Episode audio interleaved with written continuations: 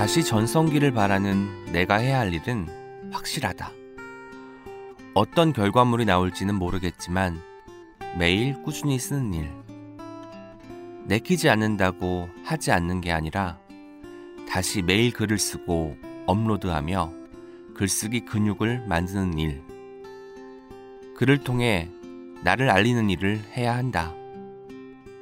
개인의 노력으로만 만들어지는 성공이나 전성기가 어디 있겠나. 하지만 쟤는 운이 좋아라는 말의 주인공인 쟤도 종일 누워만 있었으면 운을 잡을 기회조차 없었을 것이다. 안녕하세요. 오은의 옹기종기 오은입니다. 김경희 작가님의 에세이 비낭만적 밥벌이에서 한 대목을 읽어드렸습니다. 글을 쓰고 책을 만들고 서점에서 책을 파는 엔잡러 김경희 작가님은 일잘러의 힘을 꾸준함에서 찾습니다. 때때로 찾아오는 불안함에 갑자기 찾아오는 번아웃에 지지 않으려 애쓰면서 말이죠. 오늘 책이라웃 오은의 옹기종기에 비낭만적 밥벌이를 출간한 김경희 작가님을 모십니다. 누구보다 일에 진심인 김경희 작가님과 마음껏 일에 관해서 이야기 나눠볼게요. 많은 기대 부탁드려요. 예스24가 만드는 책읽아웃은요. 수요일에는 요즘에 변화하는 일과 삶을 책으로 만나보는 이혜민의 요즘 산책이 방송되고요. 목요일에는 저자와 함께하는 인터뷰 코너 오은의 옹기종기와 황정은의 야심한책이 금요일에는 책임감을 가지고 어떤 책을 소개하는 어떤 책임과 세 권의 책과 만난 세 사람의 일상 이야기 삼자 대책이 격주로 방송됩니다. 책이라웃에 소개된 도사와 저자 인터뷰는 웹진 채널 S를 통해서도 보실 수 있으니 채널 S에도 많은 관심 부탁드립니다. 리뷰를 올리실 때는 해시태그 책이라웃도 잊지 말아 주시고요. 책이라웃에 광고를 하고 싶은 출판사, 영화사, 음반사 관계자분들은 채널 S 공식 메일입니다. chys 골뱅이 yes24.com으로 연락 주세요. 우리 함께 읽는 우리 함께 있는 시간 책이라웃 책이라웃의 새로운 코너 요즘 산책이 1월 26일 첫 방송됩니다. 요즘 산책은 변화하는 요즘 시대의 일과 삶에 관한 이야기를 책과 함께 산책하듯 이야기하는 코너입니다. 저는 요즘 산책의 진행을 맡은 크리에이터 혜민이고요. 저와 함께 우리 곁에 새롭고 다양한 삶의 모습을 들여다보면서 나다운 삶을 위한 힌트를 얻어보시는 건 어떨까요? 다음 주부터 매주 수요일에 만나요.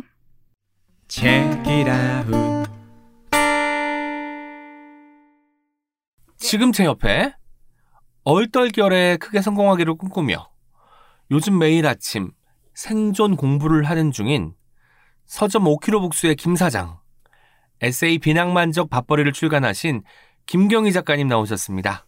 안녕하세요. 어, 안녕하세요. 반갑습니다. 뭔가 제가 소개를 해드렸지만 네.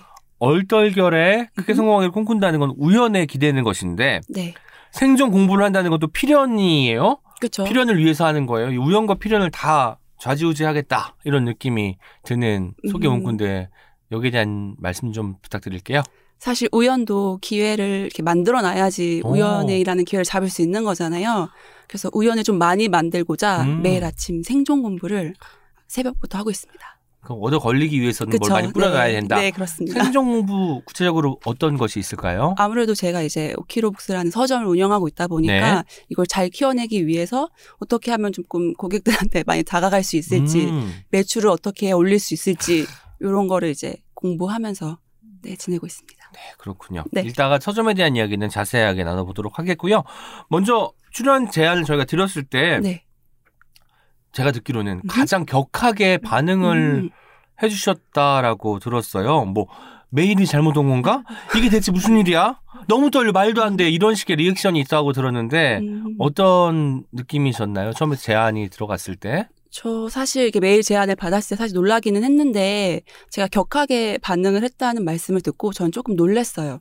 사실 책이라웃 제안 섭외를 받고 놀라지 않고 다들 차분하게 제 일을 봤나? 어, 올 것이 왔구나 어, 이렇게 봤나? 아니 어, 다들 오. 어떻게 이렇게 차분하게 이 반응을 이렇게 즐기시는 건가? 그래서 음. 저는 어 내가 저는 사실 좀 차분하게 하려고 메일을 오후에 봤는데 음. 제가 가장 차분한 시간이 밤에 메일을 보냈어요 사실. 그래서? 전 굉장히 차분하게 깔끔하게 메일을 보냈다고 하고 이제 예약 메일로 오전에 걸어놨는데 어.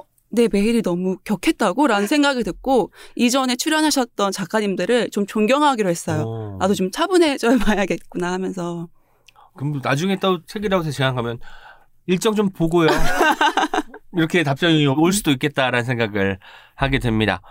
2022년이 밝은 지 얼마 안 됐어요. 네, 어떻게 맞아요. 시작을 하셨는지도 궁금하고 왠지 김경희 작가님은 제가 책들을 따라 읽어보니까 올해 새로 시작한 것도 있을 것 음. 같고 원래 하던 건데 계속해서 잘 해나가는 것도 있을 것 같은데 네. 새로 시작한 게 있을까요? 저는 새로 시작한 거는 어, 사실 2021년도랑 별반 다르지는 않는데 취침 시간이랑 기상 시간을 조금 더 앞당겨서 음, 아침 시간을 조금 더 확보하는 걸 시도를 하고 있고요. 그럼 일찍 잠 드시는 네. 거예요? 몇 시에 자서 몇 10시 반에 자서 9시, 5시 반에 일어나요. 5시 반, 네. 7시간 딱 자고 네.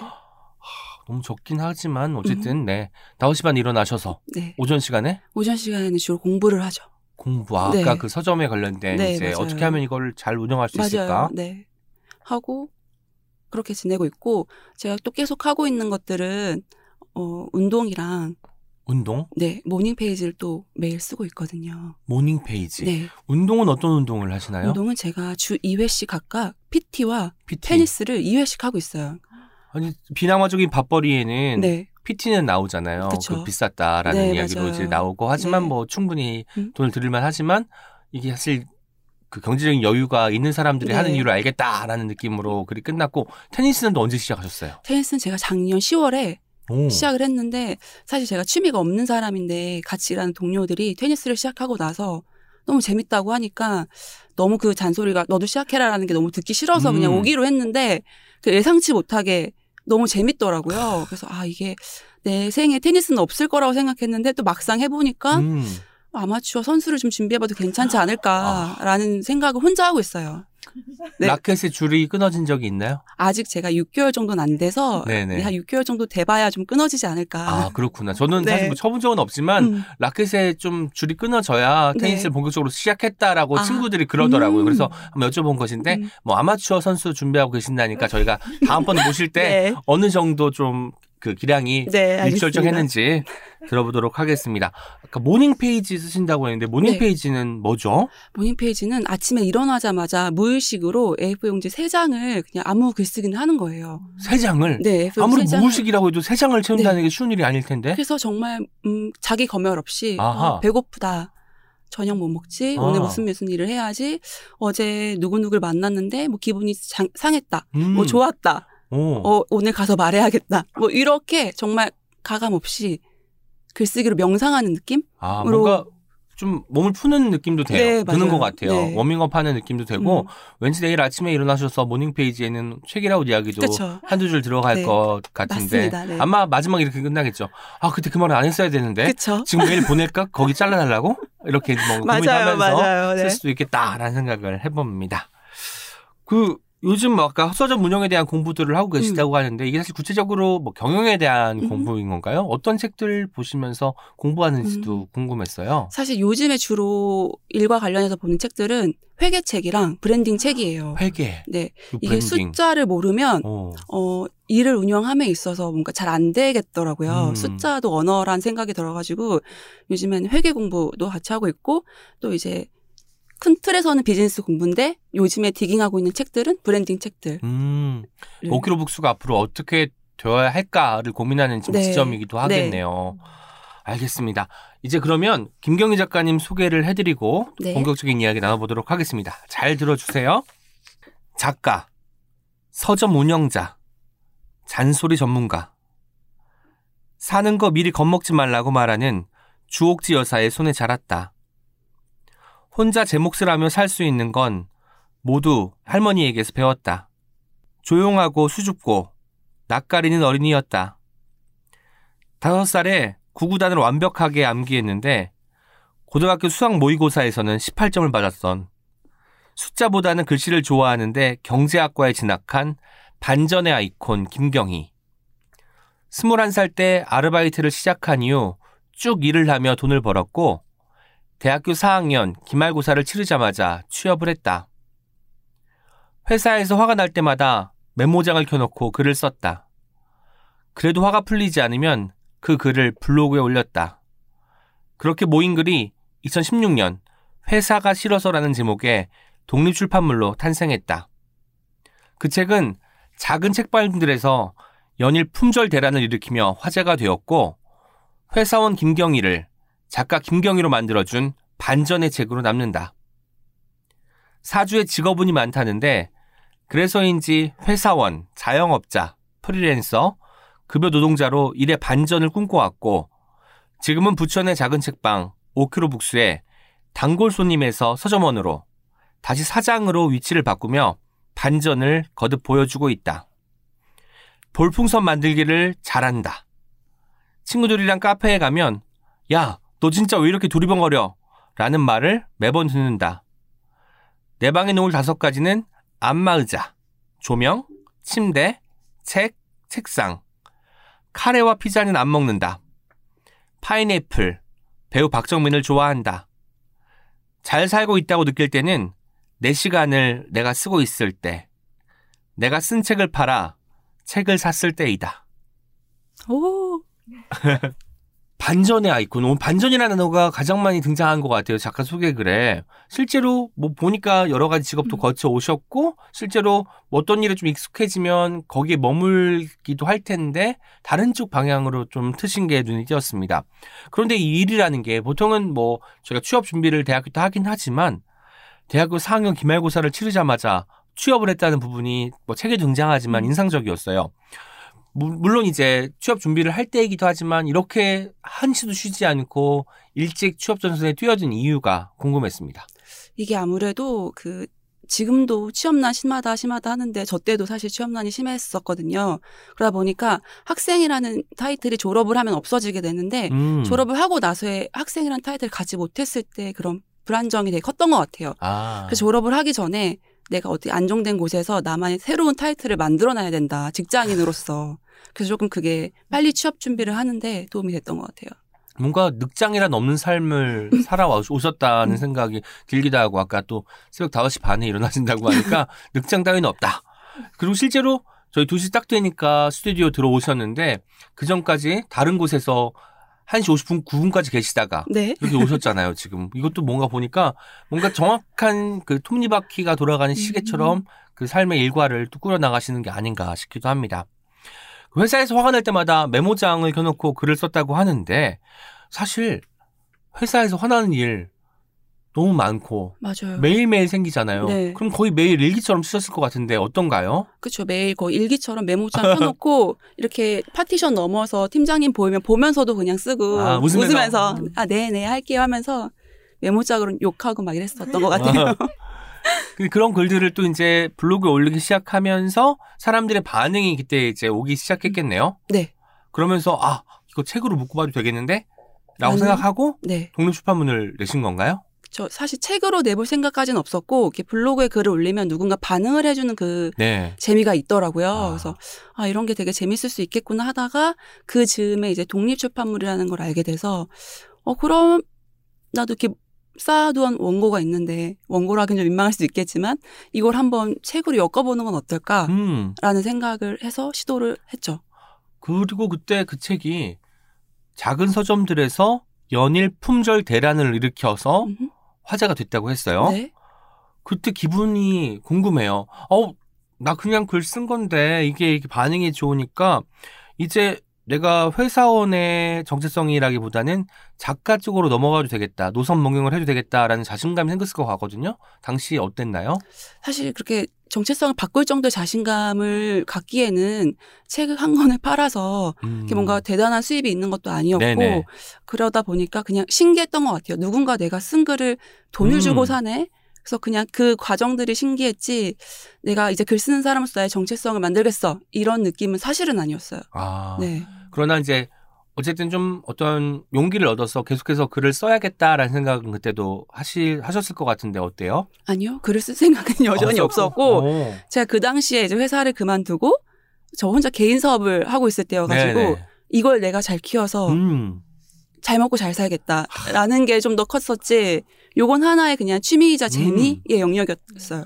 근데 제가 대화 나눈 지 지금 얼마 되지 않았지만 개인 사업하도 뭐든 잘 될 것 같아요.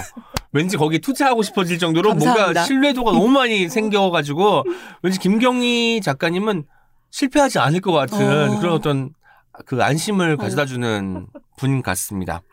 그래서인지 5kg 북수에도 처음에 단골 손님이었다가 서점원이 되었다가 서점원인데 어 뭐야 이거 지금 일 돌아가는 걸 잘 못하시니까 내가 좀 더 적극적으로 해야겠다라고 해서 사장으로 위치가 바뀌었어요. 네. 그러면 사실 처음에 손님이었다가 지금 사장이 되면 단순히 고객의 입장이 아니라 이제는 오너의 입장으로 공간을 바라보게 되잖아요. 네, 맞아요. 그때 어떤 설렘이나 이런 것이 완전히 사라지고 이 책방이라는 공간 자체가 어떻게 하면 가치를 창출하고 사람들에게 급여를 줄 수 있는 공간이 될 수 있을까를 고민해서 하게 될 테니까 뭔가 서점에 대한 환상이나 책에 대한 어떤 믿음 같은 게 많이 좀 깨졌을 것도 같은데 어때요? 이제 거의 없다고 봐야 되는 것 같아요. 사실 이제는 다른 책방을 놀러를 가거나 책을 사러 가도 어, 여기 지금 이, 이 고객 갖고는 안 되는데 음. 여기, 여기도 어떻게 해야 되지? 라는 생각도 들고 어. 사실 이제 보면은 아, 저 친구 급여를 올려주고 싶은데 그럼 어디서 이렇게 뭔가 또 매출을 내야 되지? 음. 우리 월세 뭐 이런 걸 생각을 해야 되다 보니까 낭만은 이제 네 없는 것 같아요. 이래서 뭔가 그래서 오늘도 이제 아침에 공부를 하고 오셨다고 음. 하는데 이게 다 어쨌든 서점을 잘 꾸리는 거 되게 낭만적이잖아요. 헉, 책이 있는 공간 서점에 음. 가는 사람들은 또 얼마나 자기 그 여가 시간을 좋은 쪽으로 음. 이끌려고 노력하는 사람들일까라고 생각하다가 막상 이제 책 한 권 팔아서 얼마 남고.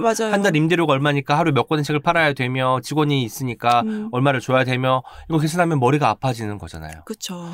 그러니까 낭만이 맞아요. 사라지고 그래서 이제 비낭만적 발벌이라는 책이 또 출간이 될 수도 있었던 것 같습니다. 내 방에 놓을 다섯 가지가 안마 의자, 조명, 침대, 책, 책상이에요. 이걸 보니까 읽고 쓰고 쉬는데 필요한 최적화된 구성 같은데 동시에 할 수도 있고 가령 이제 책을 읽다가 잠들기도 편하고 어, 맞아요. 조명을 켜놓고도 이제 네. 우리가 뭐 보기도 하고 할 수 있으니까 뭔가 그 읽기, 쓰기, 쉬기 이게 김경희의 인생에 아주 중요한 키워드 같은데 어떤가요? 어 맞아요. 사실 저는 그 제 방 안에 안마의자 있고 저 제 몸을 좀 쉬게 해주고 침대를 통해서 눕거나 읽고 쓰는 것만 있으면 사실 조금 되게 충만하다고 생각을 해요. 음흠. 물론 그 방이 좀 크거나 아하. 뭐제 집이거나 이랬으면 좋을 것 같은데 제 집이거나. 이제 그런 맥락인데 네. 그 정도만 있어도 사실 되게 충만하더라고요. 음. 그래도 만약에 그 책상이 있고 작업을 하는데 또 안 될 때가 있을 거 아니에요. 음. 그러면 또 책을 읽으면 되긴 하겠지만 읽기는 너무 또 읽으면 또 이 책이 음. 좋으면 뭐 질주 나고 어, 나는 왜. 작업 안 되지? 맞아요. 이러면서 짜증이 날 수도 있잖아요. 네. 비교가 되면서. 그럼에도 불구하고 이 다섯 가지를 가지고 늘 이제 읽기 쓰기 이거 병행하시면서 일도 많이 하실 거 아니에요. 일- 노트북을 가지고 여기 노트북이 빠졌지만 어쨌든 네. 뭐 가전으로서 노트북도 음. 필요할 것 같고 하면서 늘 어디서든 일하는 맞아요. 그런 삶을 살고 계신 것 같습니다. 네. 실제로 김경희 작가님께서는 일하다가 네. 또 여기 오셨잖아요. 맞아요. 뭔가 일의 연속.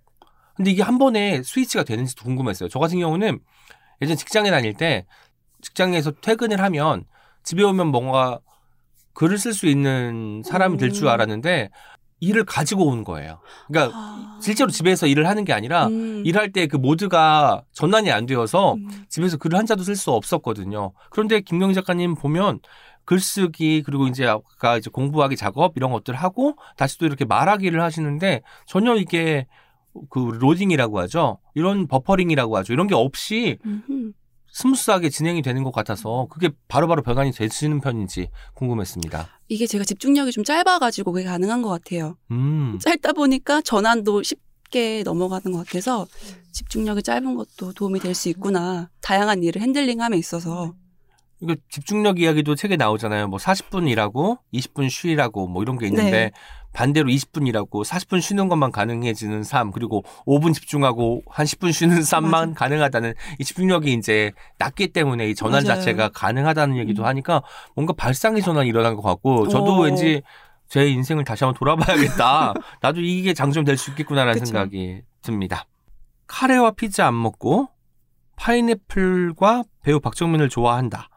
호불호와 취향이 분명한 사람 같은데 어떤가요, 실제로? 맞아요. 근데 제가 카레랑 피자를 안 먹는 이유는 제가 할머니 손에서 크다 보니까 이렇게 어르신분들은 향이 강한 게 음. 되게 거부감을 느끼시더라고요. 그래서 그 영향을 그대로 받았고 파인애플 피자는 는 어떨까요? 좋아하죠. 아, 그래요? 피자인데? 피자지만 사실 제 돈 쪽은 안 사 먹지만 아하. 누군가 파인애플 피자를 사준다면은 그 정도는 내가 먹을 수는 있다. 아, 좋아하는 게 예. 있으니까, 호가 있으니까, 그쵸, 불호가 있음에 예. 불구하고 먹겠다. 음. 책 이야기 하기에 앞서서 작가님께 직접 육성으로 비낭만적 밥벌이가 어떤 책인지 소개 듣는 시간 갖도록 할게요. 네. 이 비낭만적 밥벌이는 일에 대해서 애증을 갖고 있는 사회생활 7, 8년 정도 한 사람의 어 일하는 이야기가 담겨 있는데 애증이라고 말은 했지만 사실 미움보다는 사랑이 조금 더 많이 담겨 있는 책이에요. 음. 그래서 이 책의 매력 포인트는 어 일주일에 5일은 직장인으로서 삶을 살지만 그 외에는 이제 프리랜서로의 삶을 살면서 그러니까 조금 두 명의 타겟을 다 공략하면서 음. 네, 노린 책이다. 그래서 재미도 있다. 네. 주중에는 어쨌든 급여 노동자로 살고 네. 주말에는 프리랜서로 사는데 음흠. 그러면 언제 쉬어요? 그 그쵸. 사실 쉬는 게, 어, 밥벌이가 비낭만적이기 때문에 쉬는 것을 꿈꾸지 마라. 이런 건 아니잖아요. 아니요. 또. 쉬기는 분명히 쉬어야 하는데, 네. 그 틈틈이 잘 쉬려고 노력을 해요. 그래서. 예. 사실 뭐, 지하철에서 네. 출퇴근하는 시간에 좋아하는 드라마를 다운받아서 보는 것도 음, 쉬는 게 될 수도 있고, 이게 꼭 거니까. 하루를 온전히 쉰다고 해서 쉬는 게 아니라, 틈틈이 쉬려고 조금 많이 노력을 하고 있어요.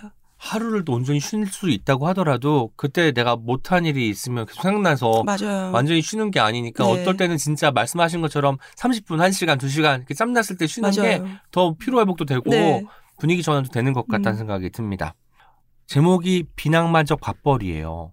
그래서 그런지 책의 구성도 끼니로 음. 되어 있더라고요. 한 끼, 두 끼. 저는 또 약간 보면서 너무 좋은 구성이다 하면서도 이게 31끼까지 있나요? 한 달에 31일까지 있을 수 있으니까. 근데 끼니 좋아. 근데 일이 많더라도 굶을 수는 없다는 의지 같은 게 보여지더라고요. 일이 아무리 많아도 밥은 먹고 해야지. 음. 밥심이 중요해. 밥벌이가 왜, 왜 직업을 다르게 표현하는 말이, 말인지 알겠어? 라는 느낌이 들면서도 밥벌이, 그러니까 밥을 먹기 위해서 우리가 일을 한다는 음. 것에 어떤 그 진한함? 뭐 어쩔 수 아. 없이 숙명적으로 갖고 가야 되는 이런 아픔 같은 게 느껴졌거든요. 아, 네. 이 책을 처음에 기획하고 구상하고 쓰실 때도 아마 그런 생각이었을 것 같은데 어떠신가요? 사실 그렇게까지는 예상을 못했는데 저는 그냥 일 이야기를 한번 풀어보고 싶다 요 정도로 시작을 했는데 쓰다 보니까 이 방향이 글로 이렇게 갔던 거는 아마 제가 이렇게 번아웃이 왔을 때 음, 내가 좀 이렇게 그럴 때 많이 이야기에 담기다 보니까 그게 원고나 구성에도 녹아든 게 아닐까라는 생각이 드네요. 아, 그래서 네. 이제 보통은 이제 좀 포장하고 음, 여러 가지 직업을 가진 엔잡러들은 이렇게 흥미진진하게 음. 인생을 다이나믹하게 살 수 있어가 아니라 비낭만적이라는 사실은 그 네, 비관적인 어떤 맞아요. 좀 슬픈 그 수식어가 붙은 거군요. 번아웃 이야기 하셨으니까 제가 좀 드리고 싶은 질문이 생각났어요.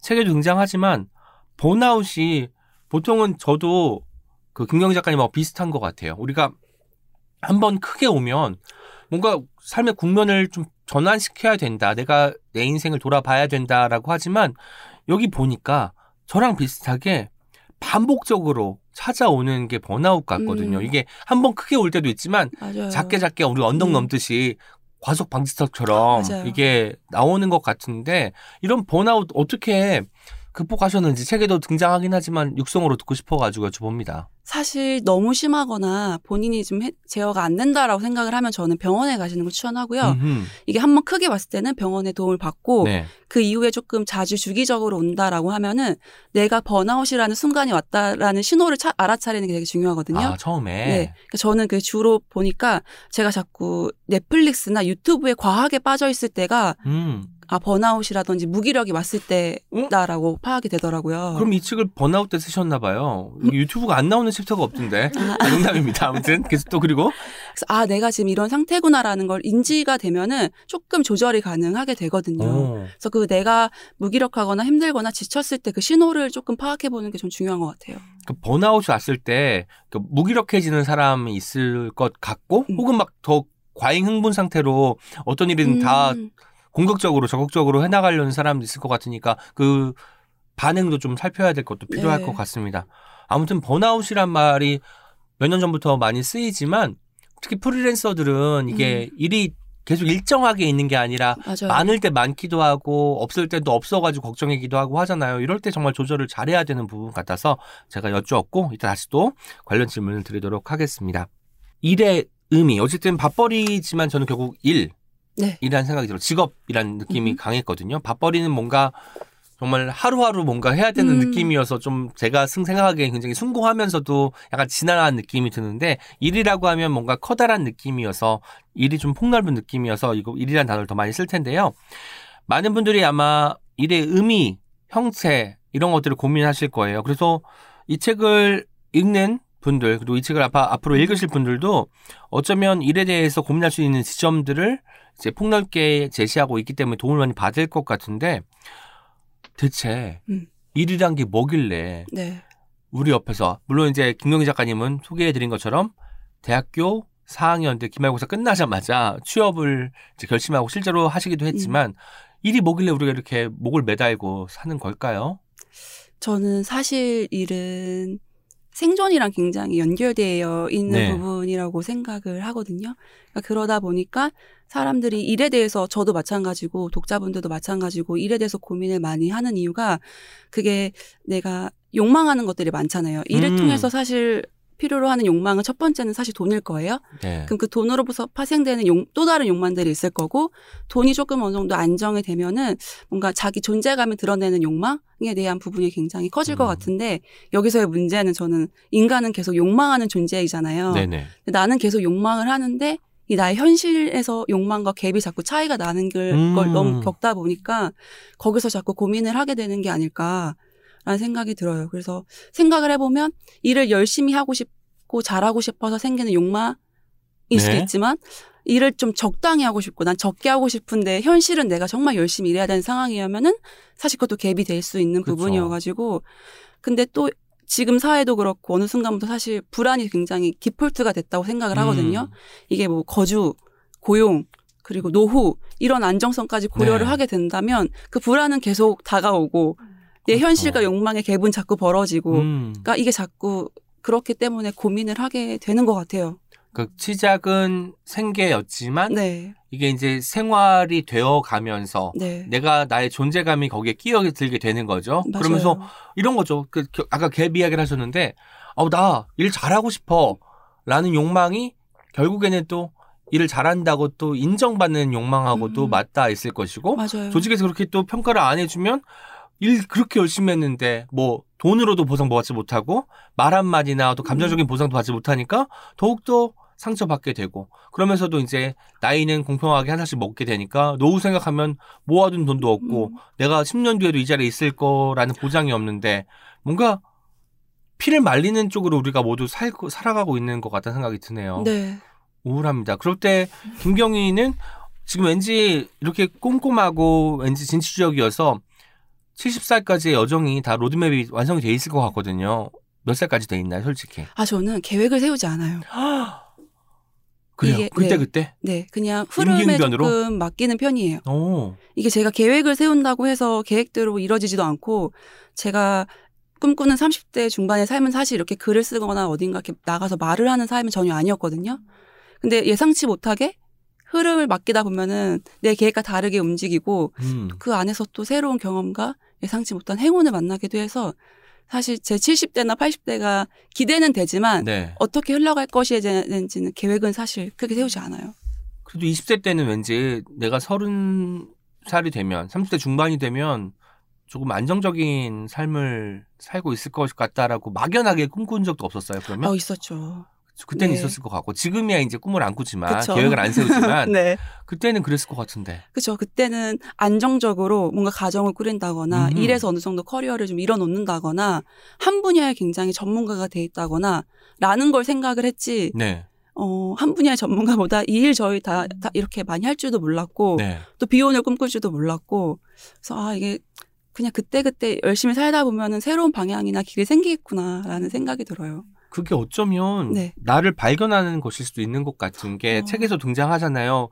나랑 같이 입사를 한 사람들, 그러니까 물론 다른 직장이지만 음. 동료 그 친구들이 이제 결혼을 하면서 하나둘 직장을 그만두게 되고 네. 혹은 또 나의 상사가 뭐 아이를 낳고 이제 장기 휴직을 하다가 그만두게 되는 경우도 있고 이러다 보니까 어 저 사람들 왜 저래야 되지?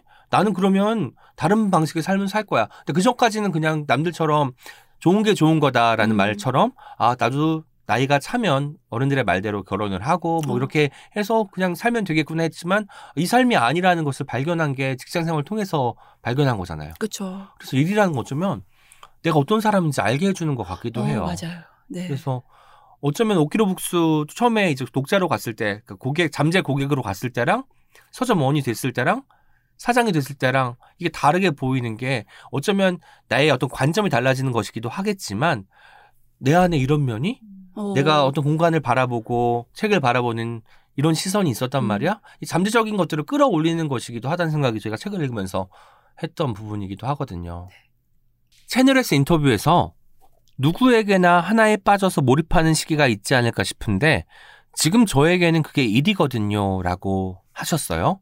근데 여기서 말하는 일이 또 너무 여러 가지인데 가장 중요한 일은 서점 일인가요, 그러면? 네, 그렇죠. 아. 5kg를 운영하는 일이 저한테는 가장 중요한 일인 것 같아요. 지금은. 음흠. 네. 그럼 개인적으로 글 쓰고 강연하고 하는 것보다 네. 그냥 이 공간에 어떤 사명감을 가지고 운영하는 자아가 가장 크- 크다고도 볼 수 있겠네요. 네. 그런데 서점원에서 서점인이 된 거예요. 그 처음에는 뭐 당연히 음흠. 그 손님이었다가 근데 제 생각에는 일을 하는 세포 같은 게 김경희 작가님한테는 이미 있었던 것 같은 게 처음에는 우리가 서점원으로 제가 만약 입사를 했다고 하면 그 주인이 그 서점인이 시키지 않으면 억지로 막 일을 찾아서 하진 않을 것 같아요. 어. 여기 그냥 일을 잘 안 하는 데인가 보다. 이렇게 있어도 될까라고 걱정은 하겠지만 막 나서가지고 사장님, 대표님 여기 잘 이끌어 나가려면 이런 이런 거 이런 거 해야 된다고요. 라고 설득하고 막 일을 시키고 어, 반대로 막 맞아요. 약간 너무 그때가 짜릿하더라고요. 이렇게 하면 사전 운영이 안 돼요. 라고 해서 오히려 반대로 대표에게 일을 시키는 이런 것들.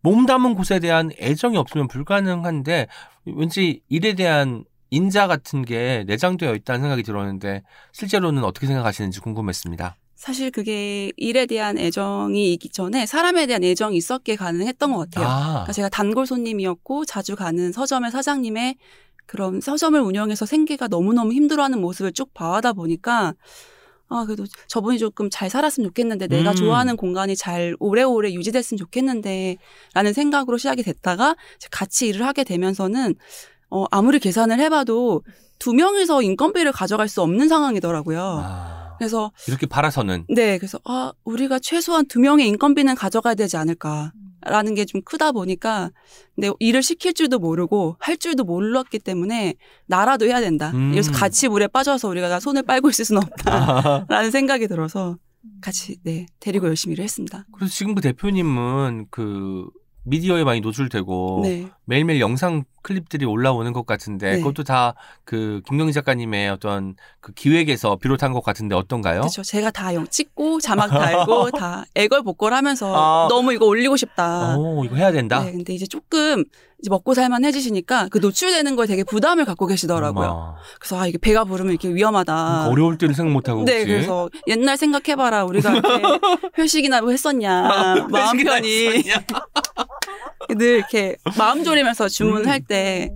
그래서 지금 먹고 싶은 거 다 먹을 수 있고 얼마나 음. 행복하냐. 근데 그렇다고 너무 배가 불러서는 안 된다. 그러니까 귤 먹을 때 생각하라고 지금 파인애플 가끔. 먹, 먹, 먹었는데 요즘은 파인애플 자주 먹는 거 봐라. 맞아요. 우리 괜찮아졌다라고 네. 하면서 과거를 자꾸 상식, 상기시키면서 현재 이 상황을 최대한 이제 열심히 하게끔 만드는 네. 또 능력을 발휘하시는군요. 어쩌면 이게 우리가 그 기업에 입사하면 자기 회사라는 마음 갖고 음, 우리 회사라는 마음 갖고 일하라는 말 많이 듣잖아요. 이런 주인 의식을 갖는 것도 사실 직원들의 입장에서는 쉽지 않거든요. 근데 좋아하기 때문에 생긴 것이라고 봐도 되겠죠? 그렇죠. 아, 네. 이 공간을 오래오래 이끌고 싶다라는 마음인데 네. 이게 코로나 19 시기랑 맞물려서 음. 지금 오크로북스 오프라인 매장은 문을 잠시, 닫은 네. 상태라고 들었어요. 그러면 그게 이제 온라인도 하나의 또 공간이 되는 것일 텐데 그때 어떤 방향이 달라지잖아요. 그러면 영- 영업 방식이나 이런 것들 이런 것들은 좀 난감한 상황일 텐데 제 생각에는 책을 읽어보니까 이런 것들을 허들로 생각하지 않고 또 다른 기회 요인으로 받아들이시는 음. 것 같은데 어떤가요? 실제로는? 실제로 저희는 코로나 타격을 사실 이렇게 받지는 않았는데 아하. 그 이유가 사실 저희는 부천이라는 위치가 사실 조금 약점이라고 늘 생각을 했어요. 접근성이 서울보다는 좋지 않다라고 음. 느꼈고 그러다 보니까 우리를 이렇게 오게 찾아오게 만들려면은 우리의 색이 확실하거나 아니면 온라인에도 그런 공간을 만들어야 된다. 음. 라고 생각을 하다가 역시나 이렇게 아침마다 출근 전에 공부를 하면서 뭔가 이제 오프라인으로 뭔가 조금씩 사람들이 좋아하기도 하지만 온라인이 그게 좀 확장된다라는 느낌이 들어서 미리 사실 조금씩 온라인으로 조금 조금씩 오프라인으로 하던 걸 시작을 하고 있었거든요. 아하. 그러다 보니까 오히려 코로나가 좀 심해졌을 때 오프라인을 운영하지 않더라도 온라인의 매출이 또 늘어나다 보니까 사실 타격은 없었어요.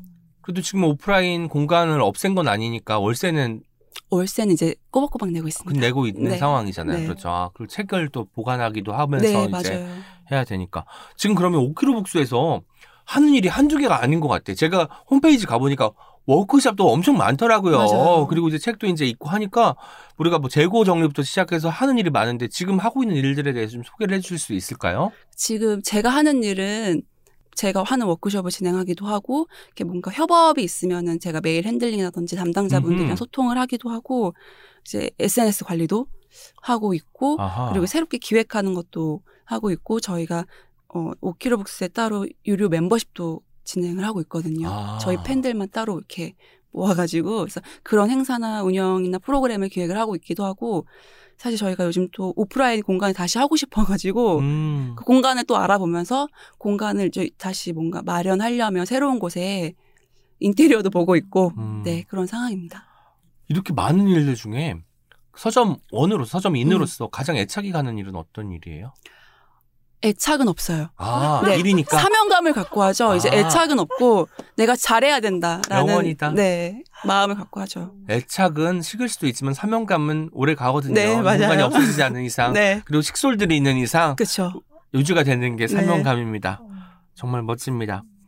프리랜서로서 일 선택의 기준을 재미, 의미, 돈 셋 중에 아무것도 충- 충족하지 못하는 일은 하지 않기로 결정한 부분. 물론 근데 누구나 다 머릿속으로는 뭐 이 일이 재밌을까? 돈을 많이 가져다 줄까? 내가 뭐 개인적으로든 사회적으로든 어떤 의미를 가질 수 있을까를 고민할 건데 이 기준을 다 음. 충족시키는 경우는 거의 없는 게 또 일의 세계인 것 같아요. 맞아요. 어때요? 사실 이 세 개의 기준을 다 채울 수 있는 일은 거의 없다고 생각을 하고요. 저 같은 경우는 사실 프리랜서는 일을 선택할 수 있는 입장이 아니라 누군가 일을 주면 받아서 할 수 있는 사람이기 때문에 우린 하청이지. 그렇죠. 내가 하고 싶은 일을 음. 하고 싶다고 할 수 있는 게 아니잖아요. 음. 그러다 보니까 처음에는 프리랜서로 처음에 일을 할 때는 누군가 저한테 일을 주면은 그게 너무 신기한 거예요. 음, 고맙기도 하고. 네, 너무 고맙고 덥석덥석. 네, 그래서 그냥 오는 대로 다 받아서 일했죠. 네. 그게 너무너무 이제 재밌고 신기하니까 그렇게 하다가 하다 보니까 이게 저는 프리랜서이기도 하지만 그 전에 이제 5kg를 운영하고 일을 네. 하는 급여 노동자이기도 하기 때문에 이게 어느 순간 제 에너지와 시간은 한정되어 있는데 이걸 다 할 수는 없겠다라는 생각이 들더라고요. 그래서 아, 이거 기준이 필요하다. 이렇게는 음. 안 되겠다라는 생각이 들어서 처음엔 돈을 기준으로 잡았어요. 아, 우선순위 1번이 돈이었군요. 네. 처음에.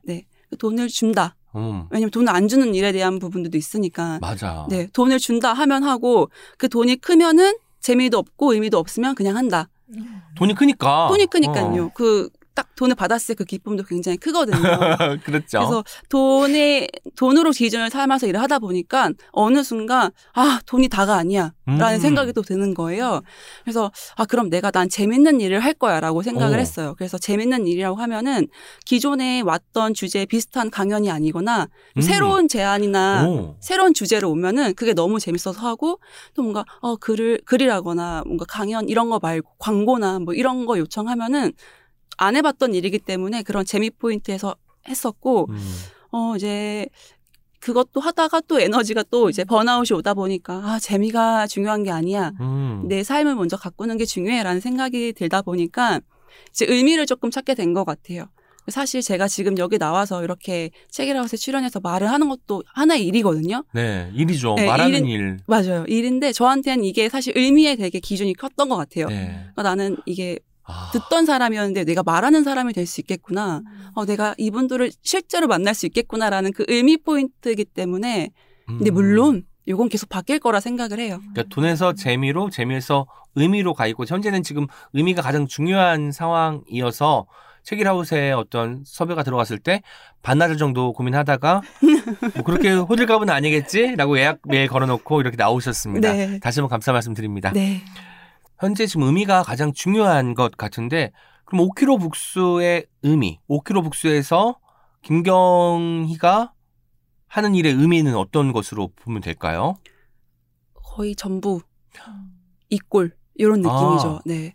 사실 실제로도 다 저를 보면서 동료들도 사실 너만큼은 그렇게 오키록스 사랑하지 않는다. 음. 그럼, 그럼 또 아니다 같이 사랑하자 라고 말을 하기도 하고 실제로 이제 저희 같이 일하는 저희 대표님도 아, 나 너만큼은 아닌데 어, 어 그러니까 너가 사장해 이런 식으로 사실 흘러온 거였거든요.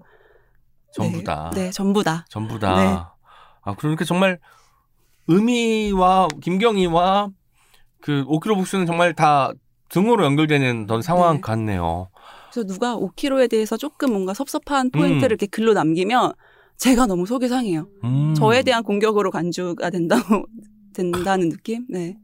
그래서 5kg 북수가 출판사도 있는 거죠. 네. 그러면 5kg 북수의 그것도 다 김경희 대표님이 머리에서 이제 이렇게 여기도 그 슈퍼 브랜드도 가져가면 좋겠다라고 생각하고 저지르신 건지도. 아니요. 저지르는 일은 다 저희 대표님이 하고 네. 수습하는 일. 그래서 나 이거 만들고 싶어라고 하면은 제가 그 작가님한테. 연락해서 어, 이런 책을 만들고 싶고 계약금은 얼마고 어. 미팅 가능하시냐 하고 어떻게 어떻게. 네 저지르는 일 해결하는 일을 네. 맡고 있습니다. 네, 해결사 김경희 음. 작가님 나오셨고요.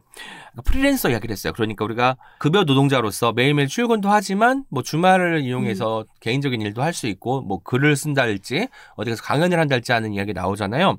그래서 프리랜서에게 시간이 정말 중요하다. 물론 돈도 중요하지만 얼- 어떤 시간을 들여가지고 이만큼 돈을 번다면 이거는 하면 안 되는 일이라고 할 때도 중요한 포인트 기준이 되는 거는 시간이잖아요. 네.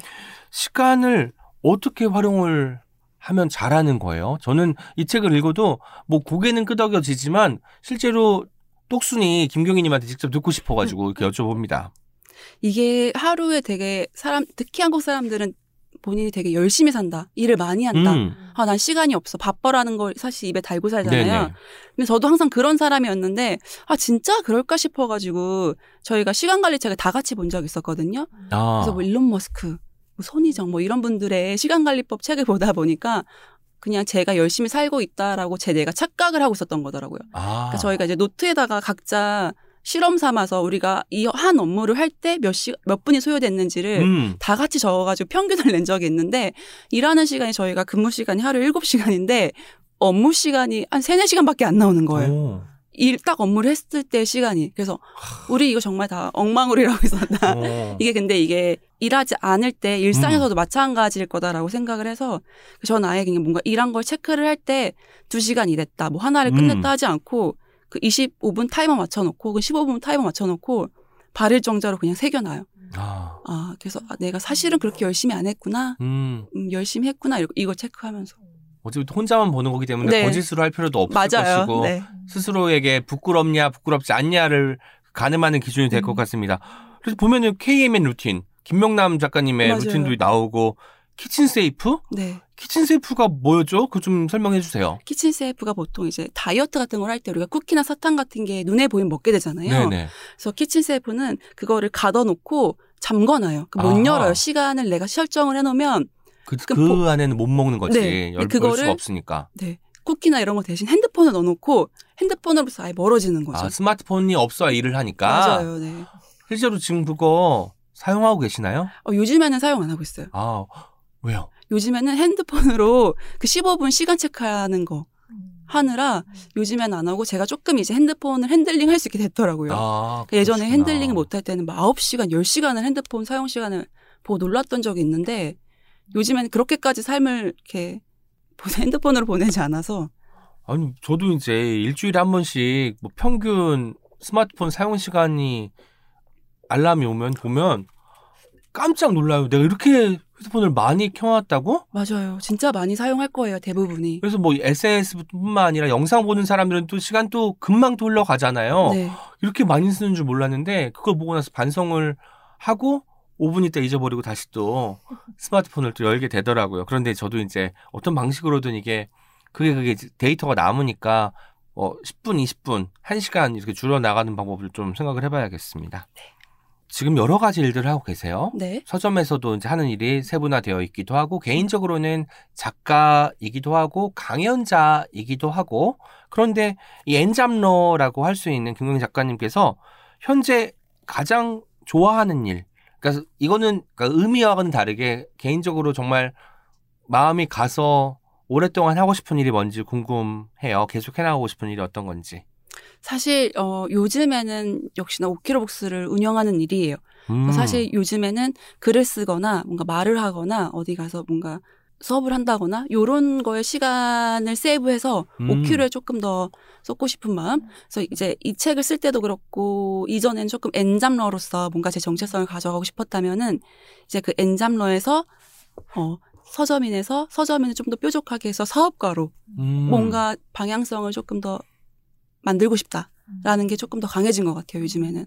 어, 책 나온 지 몇 개월 안 됐는데 이 엔잡러 버리고 이제 사업가로 이제 좀 거듭나고 빨리 또 부지런히 쓰셔야겠다. 네. 그래서 사업가 정체성이 강한 책이 또 맞아요. 비즈니스 관련 책이 어. 나와야 될 것 같는 생각이 네. 드네요. 맞아요. 앞으로 그래도 또 해보고 싶은 일이 있을 것 같아요. 지금 뭐 여러 가지 일들을 해왔고 음. 충분히 잘 해내고 있는 일들이 많지만 앞으로 해보고 싶은 일 왠지 김경이라면 있을 것 같은데. 제가 사실 예전에 5kg북스에서 워크숍에 참여했던 적이 있었는데 손님일 때 그때 이제 비트를 만드는 워크숍을 해가지고 비트 음악? 네 음악 오. 그래서 제가 저는 어렸을 때 제가 음악적 재능이 굉장히 뛰어난 줄 알았어요. 왜냐면 이제 우리가 혼자일 때 흥얼흥얼 거리면서 지내다 보니까 절대감인가 보다 이거. 네, 그래서 어, 내가 음악 쪽에 감각이 있을 수 있겠다 싶어가지고 네. 이제 워크숍을 하면서 또 너무 재밌더라고요. 그래서 음. 아, 그럼 이거를 한번 곡을 만들던지 곡을 쓰던지를 한번 해보고 싶다 했는데 사실 그게 좀 잘 안 됐어요. 왜냐면 제가 재능이 없다라는 걸 선생님이 우회적으로 돌려서 어. 말씀을 해주셨는데 사실 어 이- 일로서 성과를 내는 거에 대해 부담이 없다면 다시 한번 비트를 찍어보고 싶은 아. 마음이 조금은 있어요. 그게 꼭 그러니까 일이라고 하면 어떤 성과를 내야 된다는 것에 이제 네, 우리가 골몰하게 되고 아마 지금 가장 많이 또 고민하고 계시는 부분이 5kg 복수를 어떻게 하면 잘 이끌 수 네. 있을까이기 때문에 이게 인풋과 아웃풋이 맞아요. 결국 비, 비교가 돼- 비교가 네. 되잖아요. 그런데 이제 비트 같은 것은 이제 내가 해도 조금밖에 안 할 수도 있는 거지 뭐. 음. 라고 할수 있는 거니까 그런 식으로 숨통을 좀 틔워주는 것이 네. 필요한 것 같다는 생각이 듭니다. 지금까지 해왔던 다양한 일들 중에서 뭐 다 좋았던 것은 아닐 것이고 뭐 자양분이 되거나 어떤 경험치로 쌓이기도 했겠지만 나를 소진시킨 일도 있었을 것 같아요. 아 저를 소진시킨 일이요. 근데 저는 없었어요. 아 그래요? 저는 어떤 일이든 사실 쓸데없는 경험은 없다고 생각을. 해가지고 소진을 시켰던 일이 설령 있었더라 하더라도 아 그럼 이건 나를 소진시키는 일인가 보다 이런 일은 조금 앞으로 안 하면 되지. 그것도 라고 일종의 생- 깨달음이 네. 되는 것이군요. 네. 백화점 강연 이야기도 나오던데 음. 백화점 강연은 사실 이제 여기도 표현이 되지만 경제적으로는 많이 이제 이유 이익을 가져다 주는데 맞아요. 어느 순간부터 또 거절하기 시작하셨더라고요. 이게 되게 굉장히 커다란 결정 같은데 어떤 생각이 그런 결정을 내리게 해주었는지도 궁금했어요. 사실 백화점 강연 같은 경우에는 음, 금전적인 일의 부분에선 굉장히 매력적인 일이긴 네. 했는데 이게 아무래도 똑같은 하나의 주제로 음. 전국에 있는 여러 백화점을 가다 보면은 하나의 주제로 제가 한 2, 30번을 똑같은 얘기를 가서 하고 있더라고요. 네네. 근데 이게 마치 가수들이 히트가 난 타이틀곡이 생기면 막 그 수천 번 되잖아요. 근데 되게 지겹다고 하는 게 저는 음. 사실 이해가 안 갔거든요. 네. 누군가 자기를 찾아주는 곳이 있고 노래 좋아하니까 가수 하는 텐데 왜 이랬는데 어느 순간 그걸 이제 제 기계적으로 말하는 느낌이 들더라고요. 음. 그래서 아 이게 조금 과연 나한테도 그렇고 참여해 주시는 분들한테도 이게 과연 서로에게 좋은 일일까라는 음. 생각이 들어서 서점 일도 음. 반복이 있잖아요. 네. 근데 그 반복과 강연의 반복은 다르던가요? 반복의 다르긴 하죠. 서, 이렇게 강연 같은 경우에는 똑같은 컨텐츠를 계속 반복을 한다면 네네. 서점은 반복이 되지만 늘 새로운 문제와 음. 예측하지 못한 상황이 이렇게 흘러나오다 보니까 그것도 해결하는 건 사실 또 다른 영역이기 때문에 아, 네. 정해진 것 그리고 뭐 똑같은 것보다는 좀 당황스러울지 몰라도 나를 좀 안정과는 좀 떨어져 있게 한다고 하더라도 새롭고 음, 흥미진진한 것에 끌리는 사람 같다는 생각이 듭니다. 네. 이것도 어쩌면 지금까지 계속 엔잡러로 살아오다 보니까 나 자신이 어떤 사람인지 발견이 된것 음. 같기도 해요. 아, 나는 뭔가 한 공간에서 진득하게 앉아서 일하는 사람이라기보다는 새로운 걸 찾고 궁리하고 같이 해보고 음, 안 되면 다시 해보고 다른 거 해보고 하는데 훨씬 더 마음이 이끌리는 사람이구나라는 것을 발견하는 과정 같다는 네. 생각이 듭니다. 앞으로도 비낭만적인 밥벌이가 계속될 수 있을 거라는 네. 생각도 들고요. 제목을 한번 비틀어 보고 싶어요. 비낭만적 밥벌이지만 밥벌이에 낭만이 있다면 어떤 부분이 가능할까요? 밥벌이에도 낭만이 있다면? 아, 요거와 관련해서 제가 에피소드를 하나 들려드려도 괜찮을까요? 그럼요. 네.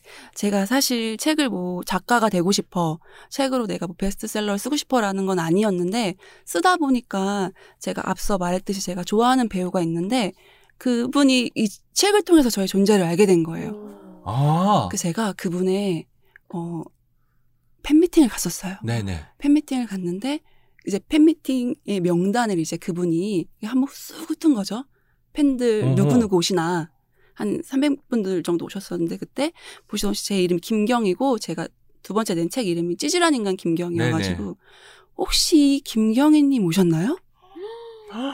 어 그래서 제가 맨 앞줄에 앉아 있었거든요. 네. 클릭을 빨리 해서 근데 제가 사실 뒤에 그분의 팬들이 이렇게 있기 때문에 어 저요 저요 막 이렇게 할 수는 없어요. 우와. 너무 눈이 많기 때문에 어. 그래서 어 난데 이러고 있었어요. 네. 이러고 있는데 저를 못 보시고 이- 전 혼자 이러고 있는데 그분이 아 오셨나요? 아 제가 그 책을 봤는데 혹시 그 책 쓰신 분이 김경희 맞죠? 오셨나요? 하는 걸 보고 아 네 이렇게 오. 손을 들었어요. 그래서 아 책 봤다고 근데 제가 사실 책을 쫓아다니면서 영화 시사회 갈 때 한번 이렇게 드렸는데 그 기억을 못 하시고 새로 사셨다고 하시더라고요. 네네. 그래서 아 열심히 써야겠다. 오. 열심히 일해야겠다. 밥벌이 너무 좋다. 오. 글 쓰는 거 너무 좋다라는 걸 이건 낭만을 넣어서 거의 로맨틱인데? 그쵸. 네, 너무 그때 그 경험이 있어가지고 네네. 그 경험이 사실 더 열심히 일을 하고 싶다라는 또 오. 원동력이 되기도 하더라고요. 그 말씀하신 그분이 박정민 네네네. 배우잖아요. 박정민 배우님께서 또 서점도 하셨잖아요. 지금은 문을 닫은 걸로 맞아요. 알고 있지만 거기도 어쩌면 그러면 김경희님의 책이 입고되어서 판매가 되었을 수도 있겠다는 생각이 듭니다. 아, 또 저는 서점인의 입장으로서도 그 서점을 봤기 때문에 네. 그 거래하는 서- 출판사 관계자분들을 통해서 박정민 배우가 운영했던 서점은 거래 그 직거래하는 몇몇의 아. 출판사 책만 받는 걸로 알고 있어서 아, 그건 없, 거긴 없었다. 네, 네, 하지만 뭐 박정민 배우가 두 권을 갖고 계시잖아요. 네, 그거면 됐죠. 한 권은 사서 한 네, 권은 맞아요. 받으셔서 갖고 음. 있으니까 행복한 결말로 저희가 이끌어 네. 보도록 할게요. 일과 삶의 균형. 저는 제가 직장 다닐 때 2010년대 초반에 가장 많이 그 경제 경영서나 자기계발서에 등장하는 말이 일과 삶의 균형이었어요. 음. 뭐 work life balance라고 해서 이제 영어 개념도 막 나오기도 하고 했는데 이게 불가능한 것 같은데 비낭만적 밥벌이 보니까 제가 생각이 틀리지 않았더라고요. 이것도 보니까 일과 삶의 균형이 뭐 있는 것도 같지만 한쪽으로 늘 기울어진 채고 이 기울어진 게 쏟아지지 않게 그리고 우리가 그 소- 시소 위에 있다가 고꾸라지지 않기 위해 음. 버, 버티는 것 같더라고요. 어떻게 삶이 100이라고 하면 50이 일이고 50이 삶이겠어요. 맞아요. 늘뭐 73대 27, 64대 36 음. 합이 박이 100이 맞나요 지금? 네. 산수 잘하셨으니까 아시잖아. 네네. 네네. 이렇게 될 텐데 어떻게 고꾸라지지 않고 그래도 일과 삶의 균형을 유지하는지 그 팁도 한번 듣고 싶습니다. 이것도 사실 고꾸라진 경험이 있기 때문에 이제 유지하는 방법을 배운 것 같아요. 아하. 그래서 한번 고꾸라지는 것도 그 다음에는 그걸 이제 방지할 수 있는 떡 같은 걸 음. 만들 수 있잖아요. 그래서 그런 것 같고 저 같은 경우는 아까 말씀드렸듯이 저희가 뭔가 그런 신호가 온다라고 하면은 신호를 알아차려주고 조금 좋아하는 음식을 스스로에게 대접을 해준다거나 네네. 네 좋아하는 걸 좀 산다거나 하는 식으로 아. 좋아하는 거 어떤 거 사세요? 제가 요즘 먹는 거 좋아해서 파인애플? 아 파인애플 네 파인애플이랑 사과 사과. 음. 음, 네. 아침에 사과가 좋더라고요. 아, 네. 모닝 사과 또 네. 아까 morning page와 morning apple 네, 맞아요. 괜찮네요. 네. 일에 대단한 의미를 부여하지는 않는다라고 하면서도 이 책을 읽으면 뭔가 김경희에게 일이란 건 나를 살아있게 해주는 가장 중요한 동력과도 같다는 생각이 들었습니다. 일이라는 것이 궁극적으로는 그러니까 앞으로 김경희를 떠올렸을 때 어떤 의미로 자리매김했으면 좋겠는지도 듣고 싶었습니다. 사실 일이라는 건 여전히 저한테 저를 김경이라는 사람을 잘 먹고 잘 살게 해주는 음. 선한 수단이라고 생각을 하거든요. 먹고 사니즘의 수단. 네. 근데 거기서 좀 더 나아가 제가 제가 사랑하는 주변의 사람들 또 그 너머의 사람들까지 이 일이라는 걸 통해서 뭔가 베풀 수도 있고 음. 라는 지점도 있고 더 나아가서 사실 일을 통해서 경험할 수 있는 것들이 굉장히 많잖아요. 네네. 돈을 버는 것을 넘어서 그러니까 그렇게 돈을 통해서 하는 경험도 있겠지만 돈이 아닌 뭔가 일을 통해서 하는 경험들을 통해서 제 세계가 조금씩 확장되어 가는 거라고 생각을 해요. 음. 음. 세계 확장. 음. 책에 보면 이런 문장이 있었어요. 먹고 살려고 일합니다.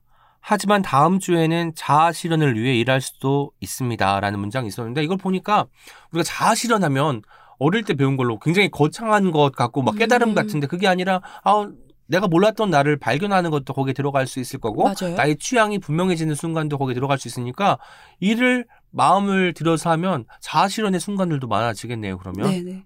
그렇군. 이를 통해서 뭐 취향 새로 발견한 것도 있을까요? 혹시? 사실 저는 되게 말하는 걸 별로 안 좋아한다고 생각을 하고 네. 주변 친구도 웃기는 정도만 하면 되게 충분하다고 생각을 했는데 어느 순간 이렇게 말하는 것도 안 떨고 덜 긴장하고 하는 거 음. 보면서 아, 말을 또 하면 하는 건가 아니면 느는 건가 음. 라는 생각도 사실 들긴 하는 것 같아요. 어, 말이 많이 늘었다. 음. 아, 말은 하면 느는구나라는 네. 것을 깨닫게 되셨군요.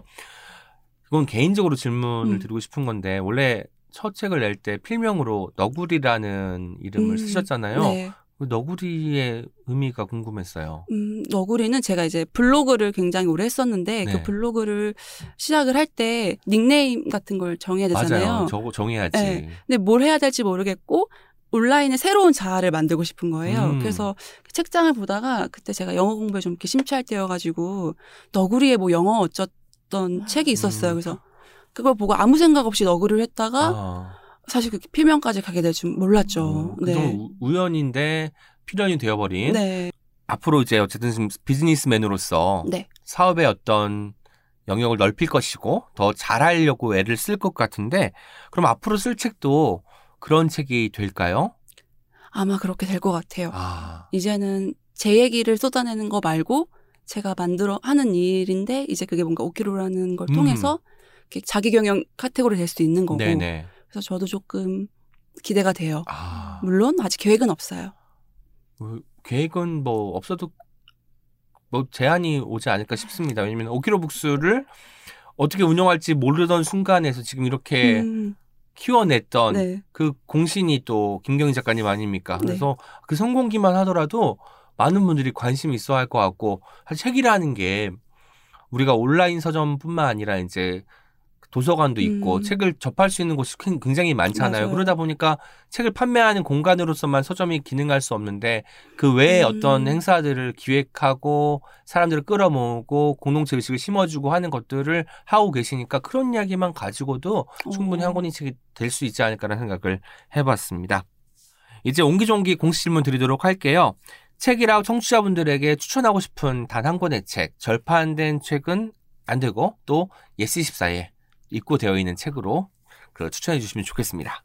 제가 추천하는 하나의 책은 그 미국의 경영자이자 투자자 중에 레이 달리오라는 분이 있어요. 레이 달리오 그분이 쓴 굉장히 두꺼운 원칙이라는 책이 있는데 원칙. 그 책이 거의 한 700페이지가 넘는 책인데 파트가 이제 그분의 자서전 음. 중간에는 이제 인생의 원칙, 일의 원칙이라는 게 파트를 나눴는데 저는 일의 원칙을 조금 그 책에서도 여러분들이 보실 거라면은 음. 일의 원칙을 먼저 추천한 이유가 사실 일을 하다 보면은 이게 맞나? 이렇게 일하는 게 맞나라고 음. 생각할 때가 되게 많아요. 근데 왜 그렇게 흔들리나 생각을 해보니까 원칙이 없어서 더라고요. 아, 그래서 저도 이 책을 보면서 아, 일 이렇게 해야겠구나라는 걸 되게 많이 배워서 제가 실제로 일할 때 가장 잘 보이는 곳에 두고 그냥 뭔가 좀 안 풀린다? 음. 뭔가 좀 실마리가 필요하다 싶을 때는 그냥 그 일 파트에서 아무 페이지나 펼쳐서 그냥 보거든요. 바이블 같은 책이기 때문에 뭔가 일을 잘하고 싶거나 일의 원칙을 만들고 싶은 분들이 있다면 이 책을 너무너무 추천합니다. 원칙이란 책. 네. 예. 그러면 지금 일의 원칙 뭐 여러, 가지로 이제 거기서도 이제 영향 받은 것도 있을 테고 있겠지만 삶의 원칙이 궁금해요. 하나라도 있을 것 같은데 김명희 작가님의 이거 이런 건 이렇게 해야 된다. 어, 이럴 삶의 때는 해야 원칙이요. 된다. 삶의 원칙 없어요. 없어요. 네. 그럼 제가 일의, 너무 일에만 빠져 있나 봐요. 일의 삶과 같으니까 네. 일과 삶의 균형 어떻게 되는 거야? 아직은 일에 많이 치셔져 있는데. 고꾸라지신 날 정도로 네. 지금 유지가 되고 있고 네. 일의 그 원칙 중에 가장 좀 뭐랄까 나의 경우와 딱 들어맞는다. 음. 내가 가장 큰 도움을 받았다 하는 원칙은 있을까요? 네, 제가 가장 도움을 많이 받은 게 그 책에서 극단적으로 솔직해지는 게 굉장히 중요하다고 했거든요. 아 그래요? 네. 사실 한국 사회에서 일을 할 때는 일하기 위해서 만나긴 했지만 음. 그 서로의 감정이나 이런 것도 굉장히 케어가 많이 되어야 되잖아요. 네네. 근데 그게 5km를 운영하면서 저도 되게 고민이 되는 포인트였는데 극단적으로 솔직해져야 된다 같이 일하는 구성원들끼리는 그 얘기를 듣고 조금 솔직해지려고 노력하다 보니까 일이 잘 되고 오. 일이 잘 되니까 그런 감정 케어에 대한 소모도 조금 줄어들더라고요. 아. 그래서 요거와 연관되는 책을 또 읽고 싶으시다면 그 넷플릭스라는 일하는 문화를 다룬 규칙 없음이라는 책에서도 규칙 없음. 사실 네네. 결국 정말 솔직해야 된다라는 음. 말을 메시지 전하고 있는데 그래서 오키로 북스 영상이나 이런 인터뷰들 보면 되게 격이 없다는 것 그리고 음. 끝나고 또 앙금이 있은 채 헤어지지는 않은 것 같다는 느낌이 그쵸, 들거든요. 네. 그런 것들 때문에 감정 소모를 줄이고 감정을 소진하는 시간을 아껴가지고 새로운 것을 기획하고 하는 게 중요하다는 거군요. 네. 아 저도 좋은 가르침 하나 음. 얻어갑니다. 저도 책이라고 팀들하고 그렇게 지낼 수 있도록 애써야겠다는 생각이 듭니다. 오늘 책이라도 오는 옹기종기 녹음 어떠셨나요? 사실 시간이 이렇게 빨리 갈 줄 몰랐고요. 그 제가 사실은 미래 일기라는 걸 써요. 미래 일기. 네. 미래 일기라 하면은 오.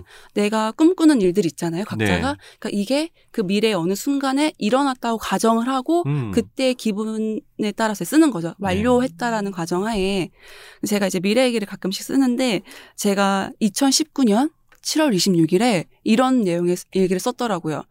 책이라웃에서 섭외 제안이 왔다. 엄청 기쁘다, 행복하다. 아, 떨려. 오. 근데 제가 이걸 보고 너무 놀란 거예요. 나, 저한테 책이라웃은 사실 그냥 어 들 뜰 수밖에 없는 오. 곳이었는데 그걸 제가 언젠가 20, 2019년 아이고. 7월 26년에 아니 7월 26일에 꿈꿨었는데 그걸 이제 이런 걸 보고 아 팟캐스트 우리 책이라웃 청취자분들도 뭔가 여러분들 꿈꾸는 게 있다면 한번 적어보셨으면 좋겠다. 왜냐하면 저에게도 어, 기적이 일어났으니까 여러분들에게도 기적이 일어날 것이다. 라는 말씀을 꼭 전해드리고 싶어요. 그 미래 일기가 실제로 현실이 되는데 2년 반이라는 시간이 어, 네. 걸렸네요. 그런데 그걸 찾아서 2019년 7월 26일에 이런 일기를 썼는데 내가 2022년에 1월에 맞아요. 책이라고 오는 옹기종기에 출연을 하게 됐어. 이거 굉장히 좀 감동적인 어떤 이야기 같아요. 그래서 저도 놀랐어요. 아침에 그 미래 어. 얘기를 보면서 이런 일이 일어나는구나. 미래 일기에 네. 좀 재밌는 거 많을 것 같은데 몇 개만 들려주시죠. 어떤 얘기가 또 있을까요? 이제 뭐 서울의 부동산 뭐 이제 아. 이런 현실적인 이야기. 근데 네. 좀 값이 많이 또 오르고 네, 맞아요. 아, 뭔가 내가 네. 가만히 있어도 뭐 국영화가 네. 느려지네 이거 네, 너무 행복하다 맞아요. 이거 어떻게 그렇군요 뭔가 여러분 오늘 김경희 작가님 만나니까 모닝 페이지 그리고 미래 일기 이 두 가지는 꼭 맞아요. 하시면 뭔가 몸도 좀 풀리면서 미래를 희망하게 될 것 같다는 생각이 듭니다. 청취자 여러분들께 하고 싶은 말씀 좀 해주시면서 마무리 인사 부탁드릴게요. 네, 여러분. 일도 너무너무 중요하지만 사실은 여러분들의 몸과 마음의 건강이 가장 중요하다고 생각을 해요. 음, 그러니까 일하는 정체성도 되게 중요하지만 자연인으로서의 정체성을 많이 챙기면서 새해 복 많이 받으셨으면 합니다. 감사합니다. 네, 감사합니다. Check it out. 죽기 직전까지 몇 개의 직업을 더 가질지, 어떤 일을 하게 될지는 모른다. 다만, 계속 일하는 이들을 보며 그들의 활약을 보며 더는 불안에 잠식당하지 않는다. 김경희 작가님의 말인데요. 아마 우리의 모두 공통의 고민이 있다면 일에 대한 불안이겠죠. 다만 김경희 작가님의 말처럼 내 앞에 자신의 길을 걷는 사람들을 두는 것, 서로를 곁에서 응원하는 것. 그것이 이 불안을 조금이나마 몰아내는 방법이 아닐까 싶습니다. 오늘은 불안보다 응원에 더 많은 자리를 내주면서요. 이제 여러분의 목소리를 하나하나 들어보는 댓글 소개 시간입니다. 오늘도 프랑스어 엄님과 켈리님 함께합니다. 안녕하세요. 안녕하세요. 켈리입니다. 네, 안녕하세요. 프랑스와 엄입니다. 역시 비욘세. 아. 아, 광민지 작가님 편 반응도 아주 좋았다는 얘기를 들었습니다. 그러니까요. 네, 올라오자마자 막 하트가 막 폭발을 하고 댓글이 막 달리기 시작했는데 강민지 작가님도 트위터에 방송 후기를 남겨주셨더라고요. 너무 재밌게 달아주셔가지고 네네, 저도 읽- 봤어요. 네, 읽어드릴게요. 오은 선생님도 ENFP이시더라고요. 네, 이럴 줄 알았어요. 제작진 분들의 사랑 넘치는 자료조사 덕에 몸둘 바 모르겠는 작가 소개도 그렇고 책읽아우터. 아, 음. 책읽아웃이 아니에요. 거기도 이제 ER 붙여가지고 또 이제 사람을 네. 또 지칭하는 걸 네. 만들어주시지 않았습니까? 책읽 아우터 선생님들 패딩처럼 따뜻하셨다. 같이 들어주세요. 달려. 아, 말 어. 들으니까 네. 아우터 이야기 들으니까 롱패딩 같은 거 하나 맞추고 싶네요. 네, 약간 오. 대학교 그 체육부 뭐 그런 그런 과 과잠바. 같이. 네. 저희가 hoodie도 하나 있고 그리고 이제 그 반팔 티셔츠가 한 두 벌 정도 맞춘 적이 있잖아요. 근데 롱패딩, 패딩 이건 한 번도 없었으니까 네. 책읽아우터 한번 또 제작 들어가면 좋겠다는 생각을 해봅니다. 맞추면 또. 오은시님은 진짜 자주 입고. 그 전국 입고 다니시면서 이제 겨울이 끝나고 있으니까 네. 어, 패딩 맞추기는 조금 시간이 늦은 것 같으니까 후드 한번 아, 또 그 좋다. 판매하면 사실까요, 사람분들? 저는 살 것 같은데 네. 모르죠 뭐. 예뻐야죠. 음. 그쵸, 예뻐야 품질이 됩니다. 좋고. 네. 알겠습니다. 팟빵 댓글부터 소개해드리겠습니다. JRHA님께서 대박! 혼세님이 책읽아웃에 나오시다니요. 우선 댓글부터 남기고 청취하러 갑니다. 라고 남겨주셨고요. 키치키치님께서 까! 드디어 드디어 비욘세님 편이 업로드 되었네요. 비욘세님 책읽아웃 데뷔 축하드려요. 앞으로 더 많이 쓰셔서 자주자주 출연하시기를 혼자 사세요. 하고 하트 세 개나 어, 남겨주셨습니다. 비욘세 하세요. 찐팬이신 것 같아요. 아, 키치키치님. 네, 그러신 것 같고. 네, 네. 그리고 막다시님께서 어이쿠! 제 최애가 나오셨네요. 천재 만재 비혼세 외쳐주셨습니다. 아. 네, 그리고 히스님께서도 너무 잘 들었습니다. 말씀도 어쩜 이렇게 잘하시고 톤이나 리액션에도 배려가 어, 담뿍 맞아. 느껴져서 음. 즐거운 기운까지 받아갑니다. 비혼이라는 주제가 예민하다면 예민하게 얘기 나올 수 있는 주제인데도 즐겁게 들을 수 있어서 음. 작가님의 포옹력과 깊이까지 전해졌어요. 팬이 될 것 같아요. 응원합니다. 하셨습니다. 오, 히스님께는 저희가 영업을 했네요. 그러니까요. 어, 기쁩니다. 저 또한 말씀처럼 정말 즐거운 기운, 뭔가 긍정적인 기운을 많이 받아가지고 집에 돌아가는 느낌이었거든요. 그게 전달이 되었다니 참 기쁘다는 생각이 맞아요. 드네요. 웃음소리도 너무 호탕하시고 맞아, 진짜. 맞아. 네. 그리고 텐저린즈 닉네임 쓰시는 분이 이렇게 댓글 남겨주셨어요. 어떻게 점점점 여기에 제주 텐저린즈가 언급되다니 영광입니다. 데뷔하자 텐저린즈 오은님 비욘세님 새해 복 많이 받으세요라고 오. 하셨어요. 와. 네. 텐저린즈님도 새해 복 많이 받으시길 네. 바랍니다. 트위터에서 희내니님께서 남겨주셨습니다.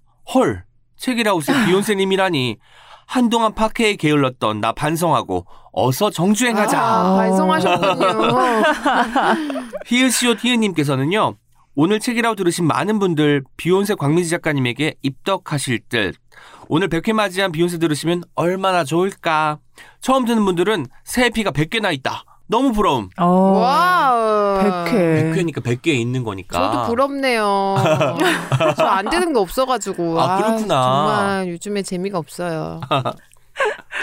어, 조우님은 책읽아웃 곽 작가님 편 듣고 바로 e-book 구매해 읽었다. 아니 요즘 세상에 누가 제목도 좋지만 내용도 너무 공감하며 읽었다라고 음, e-book 인증해 주셨어요. 고맙습니다.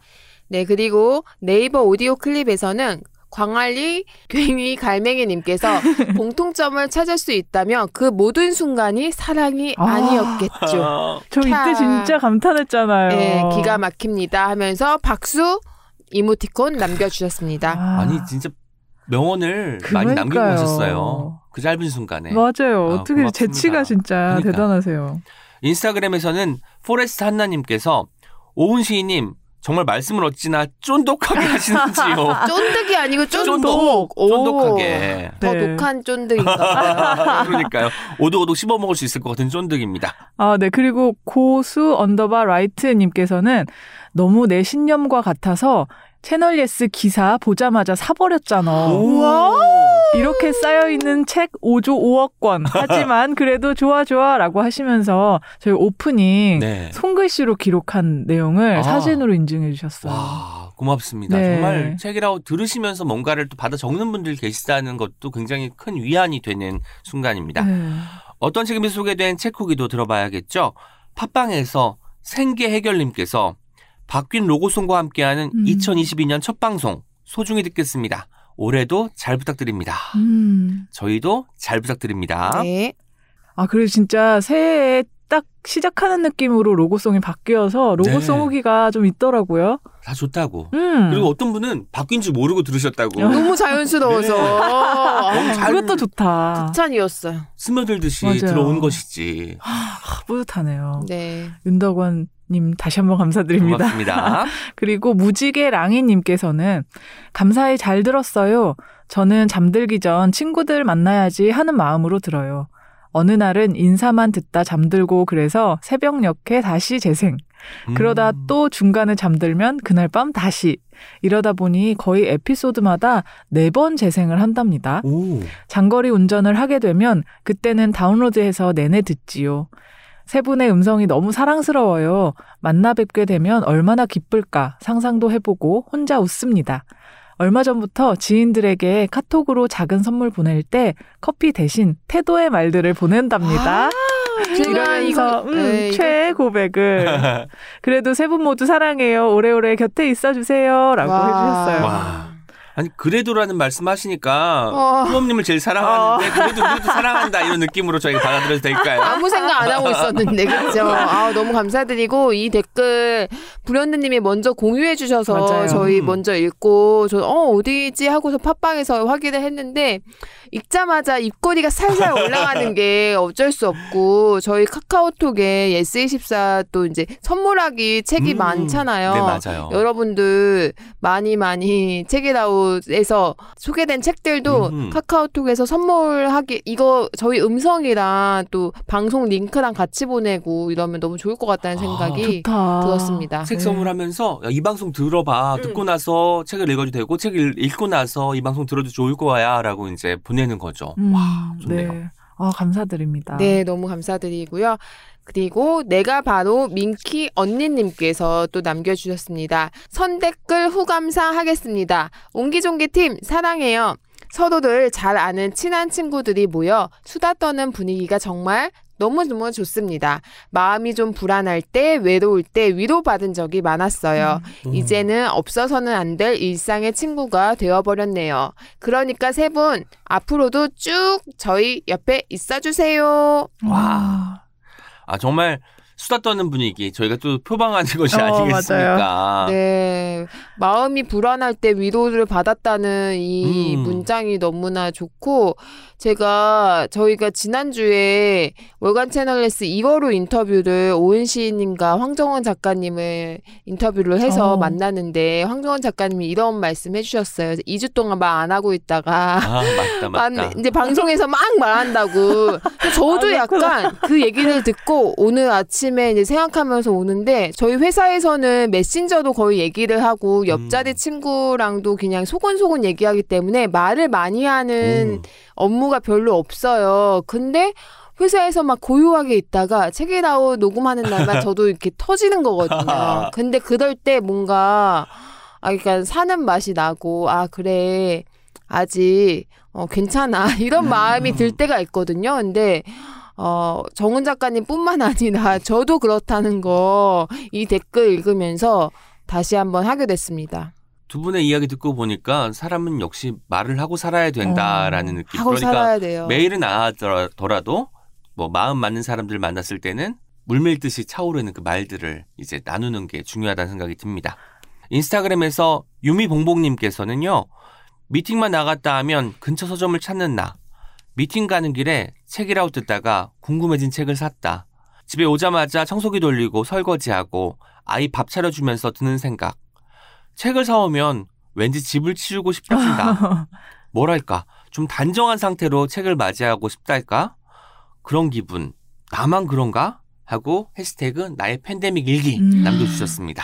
이유미 이거 작가님이신 것 같습니다. 아, 네. 고맙습니다. 이유미 작가님께서 저희 방송 되게 잘 들어주고 아. 계시는데, 예, 나의 팬데믹 일기 산 인증을 제가 SNS에서 봤는데, 유미 봉봉님이시잖아요. 네네. 아이를 키우시고 있거든요. 아하, 네, 감사드립니다. 어, 영업 성공 너무 기쁘네요. 완전 성공했네요. 감사합니다. 네. 이때 제일 행복한 것 같아요. 어떤 책임 뭐 다 좋다 하지만 저희가 또 영업 엄청 열심히 한 책들을 실제로 구입해서 읽어주시고 정말 더 좋은 거는 그 책이 어땠는지 실제로 좋아하는지 맞아요. 남겨주시면 왠지 뿌듯하고 아 정말 일할 만 난다 이런 느낌이 들거든요. 네.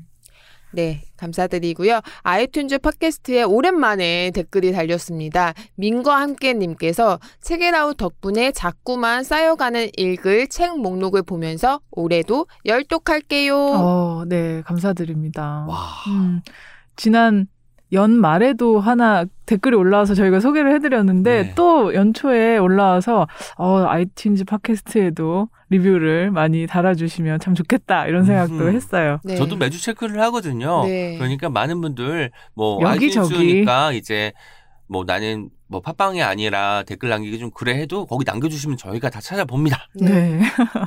그리고 또 엽서가 한 장 도착을 했어요. 아, 손글씨. 감동. 네, 음. 저희가 연말에 좀 카드도 받고 뭐 초콜릿과 이제 그 제가 책상에 있는데 지금 가지고 좀 이따 가지고 내려올 텐데 막 초콜릿도 보내주신 독자분도 계셨고, 어. 예, 손편지 많이 보내주셨는데 그 중에서 박수정님의 글을 조금 읽어드리려고 가지고 왔 거든요.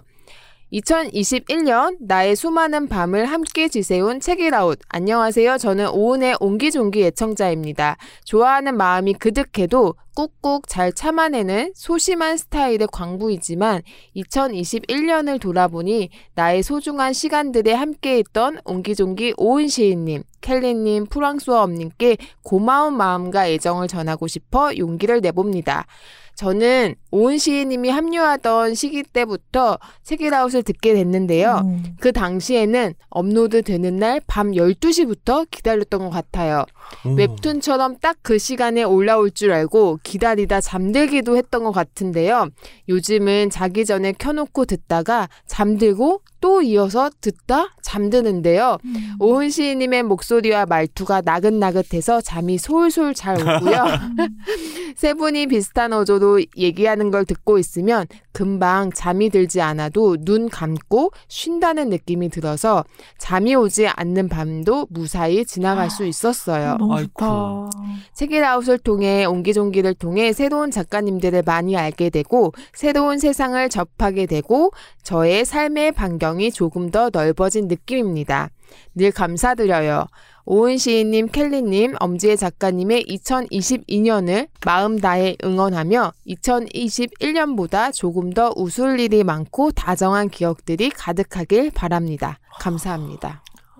아, 너무 마음이 좋아졌어요. 네, 여기 우편 아. 큰 봉투에 음. 이 편지가 들려 있었는데 아 저는 손편지를 정말 책이라고 덕분에 되게 많이 받아보게 되는데 너무나 좋았는데 이렇게 읽고 나니까 더 또 감동이 그쵸. 이거. 일주일 전에 이미 받은 편지였는데도 너무너무 감사드리고 저희가 정말 큰 히- 힘을 얻는 것 같아요. 음. 저는 잠이 들지 않아도 눈 감고 쉰다는 느낌이라는 말이 참 좋더라고요. 왜냐면 우리가 엄청나게 뭐 말을 듣는다는 것 자체가 공해일 때도 있고 음, 음. 부담스러울 때가 많은데 눈 감고 쉴 때 책이라웃이 함께 할 수 있다는 게 굉장히 기쁜 느낌이 들었고 저, 저희 또한 그 수정님처럼 삶의 반경이 독자분들, 청취자분들 계시니까 넓어지는 것이 아닌가라는 생각도 동시에 들었습니다. 맞아요. 네. 그리고 이 방송을 녹음할 때는 이게 일방이지 않나라는 생각을 할 때가 있잖아요. 그렇죠. 근데 진짜 아닌 것 같아요. 음. 계속 앞, 앞서서 저희가 소개해드린 댓글에서도 뭐 친구랑 얘기하는 것 같다, 막 네. 이런 얘기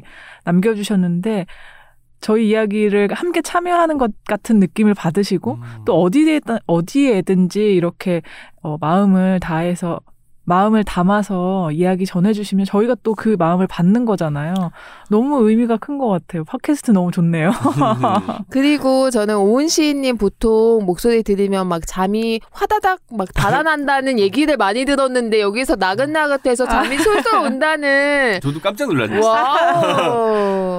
사람들의 느낌과 생각은 다양하고 되게 좋으실 것 같아요. 이렇게 음. 나긋나긋하다는 목, 이야기 많이 듣진 않으시잖아요. 저는 사실 그 목소리를 좋아하지 않잖아요. 제 목소리를. 뭐 많은 사람들이 그렇겠지만 그런데 또 이런 말 들으면 아 그래도 내가 이 책이라웃이란 팟캐스트 하기를 참 잘했다라는 어. 생각이 들죠.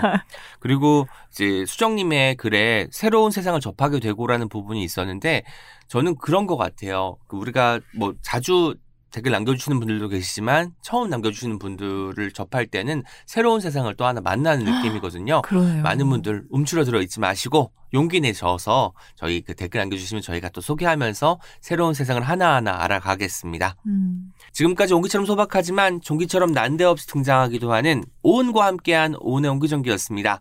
내일 어떤 책임에서 또 만나요. 안녕! 우리 함께 읽는 우리 함께 있는 시간. 책이라웃